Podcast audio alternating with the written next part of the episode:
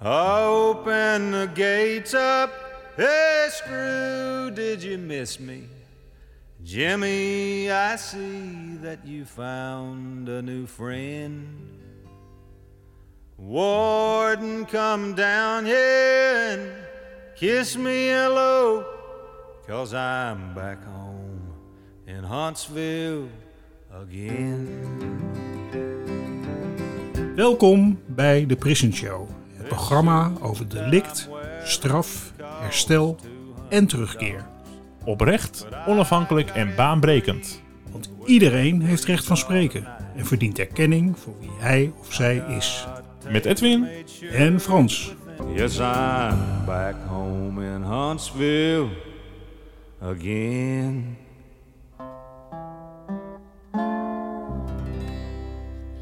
Een dag allemaal luisteraars op deze vrijdag. Ehm, het jaar eh, heeft al eh, wat hoogtepunten gekend. En een daarvan was eh, een interview wat we met de podcast hebben gehouden met Hussein Barbazin. Ehm, die weliswaar niet over zijn strafzaak mocht spreken, maar ehm, ja, toch heel uitgebreid heeft verteld over zijn visie op een aantal zaken. Waardoor we hem toch een stuk beter hebben leren kennen, volgens mij. Ehm, het is wel zo dat, eh, omdat hij niet over die zaak kon praten, eh, er nog een aantal vragen gewoon open bleven.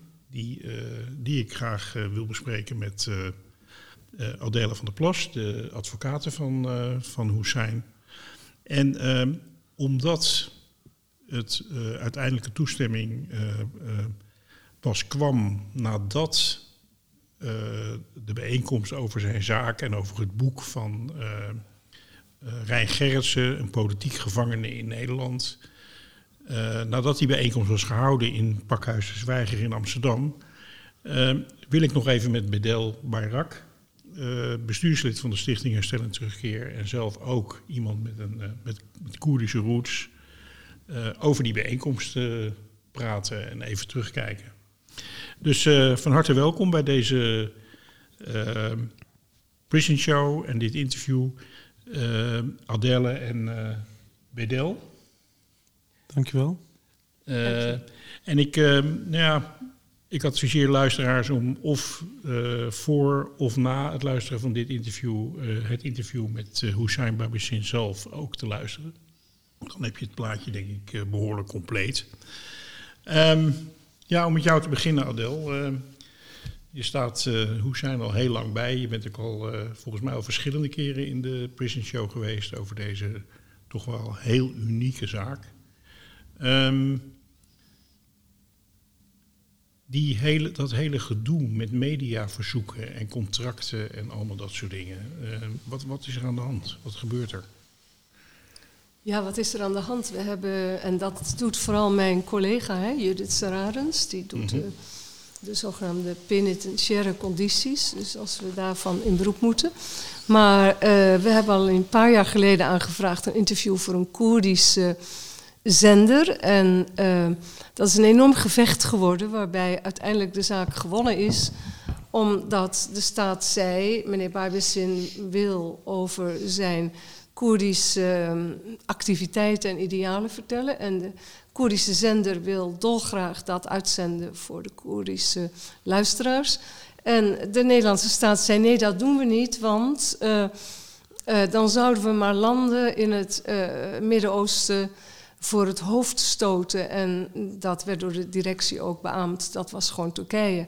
Dus men wilde om politieke redenen bij bezin geen stem geven. En uh, daarvan heeft uiteindelijk de RSJ, de hoogste instantie, hè, waarbij je in beroep kunt gaan, heeft gezegd: dit is in strijd met artikel 10 EVRM, vrijheid van meningsuiting. En die zaak is gewonnen. Dus op dat punt van hij mag zich ook al is hij gevangene, levenslang gevangene, mag zich uitlaten over politieke kwesties en zijn denkbeelden daarover. En omdat die zaak gewonnen is, had het ministerie dus grote problemen om Barbessin op dat punt verder de mond te snoeren. En wij hebben toen in augustus gevraagd, omdat 19 september zou worden gesproken over het boek van Rijn Gerritsen, over het leven eigenlijk van Barbessin, een soort levensverhaal. Ehm, hebben wij het ministerie gevraagd: mag hij een interview geven aan de Prison Show? Dat had jij toen gevraagd. Ja. Nou, daar is geen antwoord op gekomen, eigenlijk tot nu toe. En eh, dat is eh, kort geleden geweest. In november kregen wij een brief. Nou, meneer Bijbesin eh, mag spreken over zijn politieke visie en levensverhaal in relatie tot wat in het boek geschreven is. Maar hij mag zich op geen enkele wijze uitlaten over zijn eigen strafzaak. En ja, sorry, maar het is natuurlijk een absurd gegeven. Want, en ook, ook een absoluut zeer spastische eh, reactie. Want hoe kun je nou iemand verbieden om over zijn eigen strafzaak te spreken, waarover al vier, vijf boeken bovendien zijn geschreven? ja. Bovendien werd er nog iets gezegd over de nabestaanden. Nou ja, dat is natuurlijk een ander gegeven. De, de, in die brief waarin men de voorwaarden stelt, eh, eh, wordt dan ook nog gezegd: ja, de slachtoffers en nabestaanden zouden zich eh, zeer kunnen storen aan het feit dat meneer Bijbesin nu weer zou kunnen spreken. Nou ja, en wij hebben net de hele procedure gehad, die 25 jaar procedure, van kan Bijbesin weer terug naar de maatschappij. Hè? Dat is een opdracht van het Europese Hof Rechten van de Mens, dat Nederland dat nu dan moet heroverwegen. En in die procedure werd ons eh, eh, door de commissie die daarover moet adviseren gezegd... eh, eh, eh, mevrouw van der Plas, eh, wij hebben geen slachtoffers of nabestaanden kunnen vinden. En dat was de informatie van het ministerie van Justitie. En eh, eh, dat zegt natuurlijk genoeg als je dan een maand later of in diezelfde tijd een brief schrijft. De vele nabestaanden en slachtoffers zullen zich alleen maar storen. Dat is dus gewoon niet aan de orde. Eh, eh, eh, de zaak, en ik moet dat als advocaat wel zeggen. Eh, eh, de hele veroordeling van Bijbesin betreft puur fake delicten. Op vervalste telefoontaps. En de man zit gewoon al 25 jaar onschuldig. En daarom zijn er ook geen nabestaanden. Wij hebben als advocaat voor deze laatste procedure wel zo genoemde nabestaande slachtoffers kunnen vinden. Twee, de familie dan van één man die in Istanbul is vermoord, maar dat was niet Hussein die dat heeft gedaan, hebben wij kunnen benaderen. Dat zijn dus nabestaanden. En die mensen zeggen, wij schamen ons dood dat meneer Bijbesin in de gevangenis zit voor dat delict. Want dat is niet door meneer Bijbesin gepleegd. Wij weten dat het de Turkse staat zelf is die dit delict heeft gepleegd en in de schoenen van Bijbesin heeft geschoven. Maar wij schamen ons dat Bijbesin hiervoor veroordeeld is. Die brief hebben wij kunnen overleggen aan de commissie nu die de minister moet adviseren. Maar dan een brief schrijven vanuit het ministerie en zeggen uh, de vele nabestaanden. Ten eerste kunnen ze ze zelf niet vinden, zeggen ze. En ten tweede hebben wij aan hen overgelegd een brief van, nou ja, zogenaamde nabestaanden van het zogenaamde meest ernstige delict. En die zeggen zelf, wij schamen ons dood dat meneer Bijbesin is veroordeeld voor iets wat hij niet heeft gedaan. Dat zegt wel iets natuurlijk, ja. Ja, dat zegt En ik mag als advocaat daar niet over zwijgen, want dat is de waarheid. En dan ben ik dus verbaasd dat in een land als ons land, Nederland, waarin wij gewoon openlijk de waarheid willen bespreken, dat daar niet meer over gesproken mag worden. Ik bedoel, zo zijn we toch niet getrouwd, zou ik willen zeggen. Ja. Dat is niet wat wij gewend zijn. Wij willen openlijk kunnen spreken over de waarheid. En wij willen ook dat mensen, zij het uh, niet natuurlijk op onbetamelijke wijze, maar wel kunnen spreken over wat hun mening is. En dat is een fundamenteel recht, vrijheid Ja. van meningsuiting. Ja, ik moet zeggen, eh, wij kregen als Prison Show, Edwin en ik, kregen ook een eh, mediacontract voorgeschoteld van take it or leave it. Want als je het niet ondertekent, dan eh, mag je niet met Barbecue spreken. Ehm, ja, ik vond het zelf heel onaangenaam om het te moeten tekenen, omdat eh, het eigenlijk volledig tegen mijn principes is. Eh, ik ook het gevoel heb van, ja, ik werk mee met een gedachtenlijn en een manier van handelen, daar conformeer ik me aan, die volgens mij volledig eh, niet, ja, niet legitiem is en, en op geen enkele manier kan worden verantwoord. Dus dat vond ik heel naar. Ehm, maar goed, eh, eh, dat heb ik dan toch gedaan. En ehm, wel ook vanuit de gedachte, de slordigheid van het verzoek. Hè. Het is, er, worden, er worden tegenwoordig heel veel dure advocatenuren van met name de landsadvocaat gespendeerd aan het, het, het, legitimeren en het eh, van, van dit soort beleid. Hè? Dus, eh, dus, dus dan krijg je een enorme tekst van zo'n eh, van zo'n landsadvocaat. Dat kost een godsvermogen om dat te maken. Dat wordt eraan bespendeerd. En dan, dat is dan ook nog een heel slordig stukje broddelwerk. Waarvan je denkt, van waar, waar zijn ze nou in godsnaam bang voor? Ik bedoel, want alle mediacontacten die Barbezin gehad heeft... die waren volstrekt eh, onschuldig, zeg maar. Eh, eh, haalden niet uit naar personen of, of wat dan ook. Dus waren volledig conform de, de voorwaarden die je daaraan mag stellen als overheid. Hè?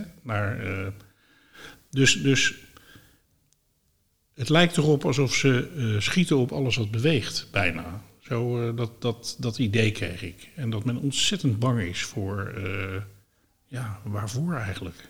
Voor de waarheid. Ja, dat kan. Dat kan En voor het, aan het licht komen van de waarheid.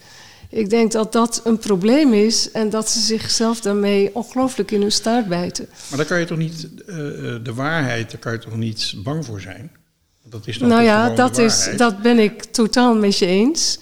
Maar dat is het enige wat ik kan concluderen uit deze reactie. Eh, Maar het helpt ze niet. Het is niet de oplossing. Zoals eh, mijn cliënt mij ook wel zegt, eh, de enige oplossing is dat ze gewoon in gesprek gaan over de waarheid.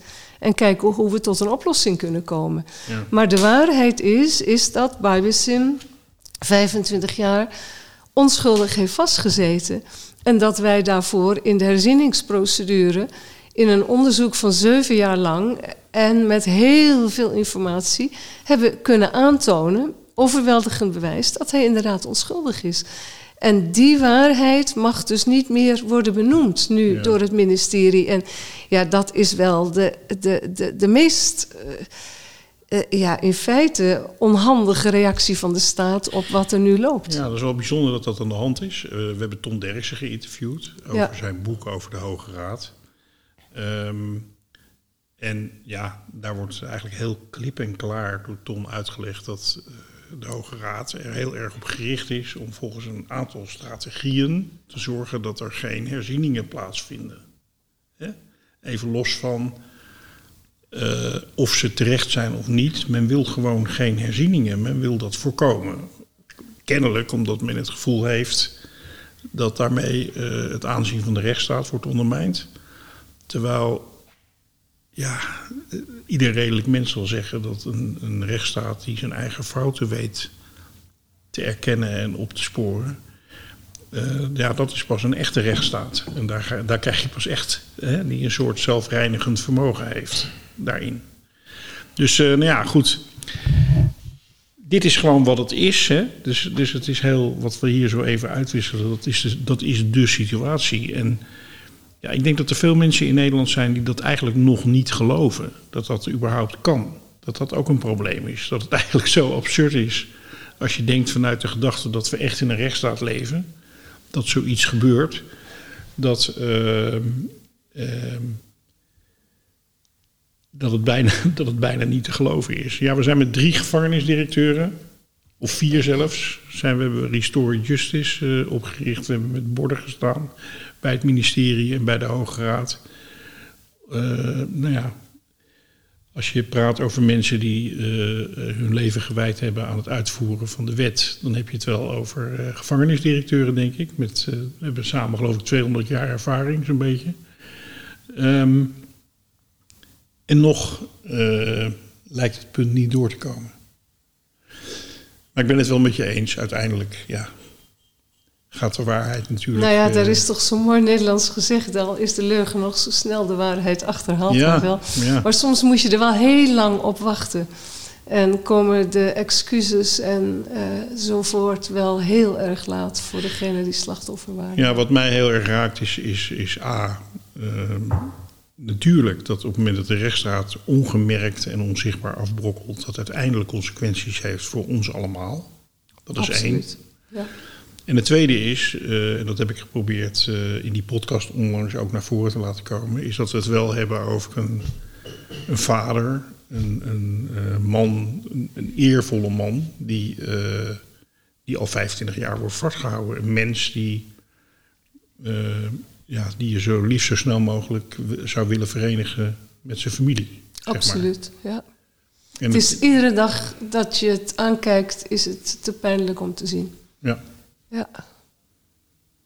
Maar goed, daar leven we nu al heel lang mee. En het is natuurlijk wel heel erg goed dat Nederland in ieder geval op de vingers is getikt door uh, het Europese Hof. Dat ja. men in ieder geval een moment van overdenking moet uh, inbrengen na 25 jaar, wat nu bij Barbecin is gebeurd. Ja. Met die, um, uh, ja, eigenlijk heroverweging kun, kan iemand reïntegratie in. En dat is in ieder geval al iets, zodat je mensen ook wat perspectief biedt. Want dat is natuurlijk in strijd met artikel 3 EVRM al die jaren ook geweest. Dat je mensen opsluit met de wetenschap. Uh, je komt er alleen nog maar tussen zes plankjes uit. Ja. En dat is alle perspectief ontnemen aan mensen. En het dan toch nog volhouden om mentaal sterk te blijven en vanuit de gevangenis je kinderen te kunnen opvoeden en ze liefdevol, zo liefdevol op te voeden dat ze ook nog dol op jou zijn. Nou, voor de mensen die dat hebben klaargespeeld, zoals Bijbelzin, er zullen misschien wel meer zijn, petje af. Zeker, zeker. Zeker. Nou ja, uh, Meneer Barbechin is in het Pieterbaancentrum geweest. Er is, een, uh, er is een commissie die gaat adviseren naar de minister. Nou, het eerste wat natuurlijk belangrijk is, is om te weten wat die commissie uh, voor advies gaat geven. Het lijkt erop alsof zij het licht op groen willen zetten voor wat betreft uh, de reïntegratie. Um, en dan daarna wordt het natuurlijk belangrijk wat de minister gaat besluiten. Um, heb je enig idee over wat voor termijnen we het hebben? Ja, dat heb ik wel. Ik, kan, uh, ik ga liever niet in op de inhoud van wat er besproken is bij die commissie. Want ja, dat denk ik dat men liever uh, in alle rust, dat men in alle rust overweegt. wat wij wel begrepen hebben is dat men deze maand, zo na de helft van januari, denkt te kunnen gaan adviseren. Dat is dan een rapport wat wij, dus als degene, de betrokkenen, bij bezin en advocaat, niet zullen inzien. Dat gaat rechtstreeks naar de minister. En de minister zal moeten besluiten of er al of niet reïntegratie komt vanwege de op basis van de regelingen. Dat zal die moeten beslissen voordat er uh, 25 jaar zijn verlopen na uh, uh, dat iemand gevangen is gezet. En dat is 27 maart aanstaande. Okay. Dus wij zullen voor 27 maart aanstaande het advies van de minister krijgen. En dan krijgen we ook inzage in het rapport van uh, het adviescollege levenslang gestrafte. Die heel veel mensen heeft gehoord uh, rondom Bijbelzin. Rapportage van het Pieter Baan Centrum heeft gehad. Alle stukken heeft gehad van ons. En ook Bijbelzin zelf heeft gehoord. Ja. Nou, ontzettend spannend. En ja, uh, we volgen ook. het met spanning. En uh, we gaan er uiteraard uh, met de Prison Show ook aandacht aan besteden. Aan het vervolg. Um, Bedel. Ja. Bedel Barak, ik zei het al, bestuurslid van de Stichting Herstel en Terugkeer. Waar ook deze podcast voor gemaakt wordt. Maar hij heeft nog wat meer hoedanigheden. Misschien wil je jezelf even voorstellen.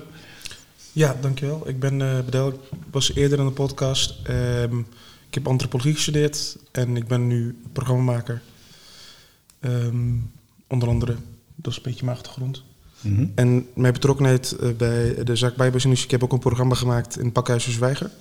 Waarin een uh, boek van uh, Rijn Gerritsen, dus waar jullie al uitvoerig over hebben gehad, wordt besproken. Um, waarin vooral ook politieke context te sprake komt. Wat, er zijn al heel veel boeken over geschreven, maar vooral politieke context is denk ik wel... Um, Dat zet hij heel mooi uiteen, heel begrijpelijk, inzichtelijk voor mensen die de, voor wie het nog nieuw is, zeg maar. Ja, ja want uh, jij hebt het boek gelezen en uh, je bent natuurlijk best wel op de hoogte. Veel meer dan de gemiddelde Nederlander van de hele Koerdische context en achtergrond. Uh, wat vond je van het boek? Ja, ik vond het boek heel erg um, goed geschreven in die zin dat wordt ook tot in detail, er is heel veel uitgezocht. Je kan zien dat hij ook of, nou, achter heel veel bronnen aan is gegaan. En wat je ook vooral ziet, denk ik, wat, want eh, dus het was, tijdens de avond zag je dit ook terug. Van, je had, we hadden, het waren eigenlijk twee, ja, ik wil mensen niet graag in delen groepen, maar grofweg had je twee groepen. Je had mensen met uh, binding vanuit de Koerdische politieke strijd of culturele achtergrond die daar kwamen en die weten heel veel dus over de politieke context. En je had ook natuurlijk heel veel mensen die, die een beetje meer ja, gestuurd in Nederland, die, die zijn vooral betrokken vanuit de rechtsstatelijke context daar, zeg maar. Om even heel grof in te delen. En wat je zag is dat soort van uitwisseling van die twee groepen. Dus je had wat de Koerdische sprekers die heel duidelijk ook aangaven. Ja, we hebben het nu over de bijeenkomst in, uh, in, uh, in het pakhuis, de Zwijger. Inderdaad. En, ja. en, en uh, wat, dat, wat ik dus heel veel feedback kreeg achteraf is dat van heel veel Koerdische mensen die daar aanwezig waren, waren mensen uit Frankrijk, uit Zwitserland, die wisten heel weinig over de, politiek, de, de, de, de, de procedures hier in Nederland, hoe dat allemaal gegaan was. En die vonden dat heel inzichtelijk. En andersom kreeg ik ook van mensen die de politieke context niet zo goed kenden, die vonden het heel verhelderend. Uh, omdat je daar ook heel duidelijk uh, in het boek, maar ook tijdens die avond hebben we gepraat over nou, goed, de samenwerking bijvoorbeeld tussen de, de Nederlandse en de Turkse inlichtingendiensten destijds. En bepaalde um, ja, belangen, handelsbelangen, maar ook politieke belangen die daaraan te grondslag liggen of lagen. Dus dat was wel heel verhelderend, vond ik. En dat ook in het boek wordt heel duidelijk geschetst waarom het niet zomaar. Hè, um, dat eigenlijk, waarom het eigenlijk een politieke zaak is. En dat wordt, dat wordt wel duidelijker, denk ik, voor degene die geen um, uh, beeld hebben bij het uh, politieke verhaal dat eraan hangt. Waarom Bijbassin, meneer Bijbassin zo belangrijk was of kon zijn uh, voor de Turkse staat. Uh, ja. Ja, om eigenlijk de mond te snoeren, zeg maar. Dat hij, uh, dat hij ja, buitenspel werd gezet. Waarom dat relevant was. Ja, ik vond het zelf heel interessant dat ehm, in het boek... dat, dat die hele beschrijving van de, van de Turkse geschiedenis en context... en de Koerdische geschiedenis en context... waardoor je veel beter gaat snappen eigenlijk... en gevoel krijgt bij wat er allemaal gebeurd is rond uh, Barbicin. Ja, zeker. Vooral uh, zeg maar in, in de jaren negentig, als je dan ziet dat uh, onder voormalige uh, president Chinler, de, eerste vrouwelijke president geloof ik van Turkije, die, die, echt het dodenlijst had opgesteld of opriep, een beetje in, in, in, in, zoveel woorden van we gaan het anders aanpakken, we gaan het gevaar uitroeien, of in vergelijkbare bewoordingen zei, dat daarna echt, nou goed tientallen, zo niet honderden eh, invloedrijke Koerden verdwenen, ontvoerd werden, langs de kant van de straat werden gevonden. En als je, als je dan eh, begrijpt dat, hè, dat bij in zo'n eigenlijk gevaarlijke context uh, durfde uit te spreken en zijn eigenlijk zijn relatief, uh, nou ja, goed, hij had het goed voor elkaar. Op, hij had op zich een redelijke positie ook in Turkije dat hij dat opgaf en zich durfde uitspreken. En als je dat, dan begrijp je ook wat het gevaar voor hem was, maar ook Um, waarom zijn zaak zo politiek is. Omdat hij zich juist uitsprak, onder andere bijvoorbeeld de banden van, de, van de Turkse regering destijds met, met mensen in de onderwereld. mensen die handelden bijvoorbeeld in, in narcotica en in drugs. En um, ja, dan wordt, het, dan wordt zeg maar ook de politieke context heel erg duidelijk. En dat, dat wordt in het boek ook ja, een aantal passages daarvan worden in het boek tot in detail beschreven. Dus hoe dat allemaal samenhangt, soort van. Ja, dat, dat, ja, zeg maar eigenlijk de duistere kant van de Turkse politiek. En uh, waarom, wat Bijbassin daarover te zeggen had, want hij was soort eigenlijk een klokkenluider. Waarom dat eigenlijk ondermijnend was voor de Turkse staat. Ja. Ja. Het was wel jammer trouwens dat meneer Barbashin zelf niet via scherm of wat dan ook mee kon doen hè, aan de conferentie dat was wel jammer. We hadden wel erop gehoopt. We hadden ook toezegging gekregen. Maar hè, dus een, kort voor de het programma, ik denk een aantal weken voordat, voordat we uh, het programma zou plaatsvinden, eh, was er toch nog een, eh, een, een mail. Wij jullie hebben daar ook natuurlijk met, eh, met eh, mevrouw van der Plas ook over gehad. wa- Waarin er eh, ehm, ja, allerlei redenen werden genoemd waarom het niet door kon gaan. Een soort van werd uitgesteld. Waardoor hij helaas dus niet aanwezig kon zijn Ja. op die avond. Ja. ja, men wist dat het die avond was. Hè? Ja. En in principe hadden wij ook de gedachte als Prison Show... we zenden gewoon die avond als het ware uit. Ja. Ook in de podcast heb je en verhaal van meneer Barbachin... en je hebt eh, de, de conferentie. Nou, die hebben, we dus, die hebben we ook inderdaad uitgezonden, die conferentie. Maar ehm, het lijkt erop alsof dat... eh, eh, want men wist natuurlijk, of had moeten weten... dat men toestemming zou moeten geven. Wat later wel gekomen is. Het lijkt er wel heel erg op dat het...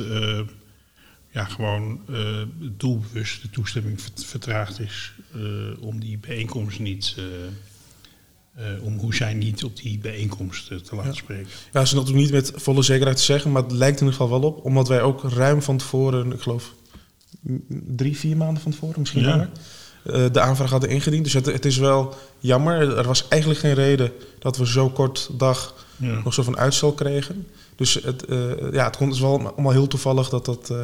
Ja. en we hadden natuurlijk ook een... het kon ook nog niet op een andere dag, hè, want... het programma was die dag, dus het, het idealiter zou het op die dag moeten zijn. Dus dat was allemaal heel jammer.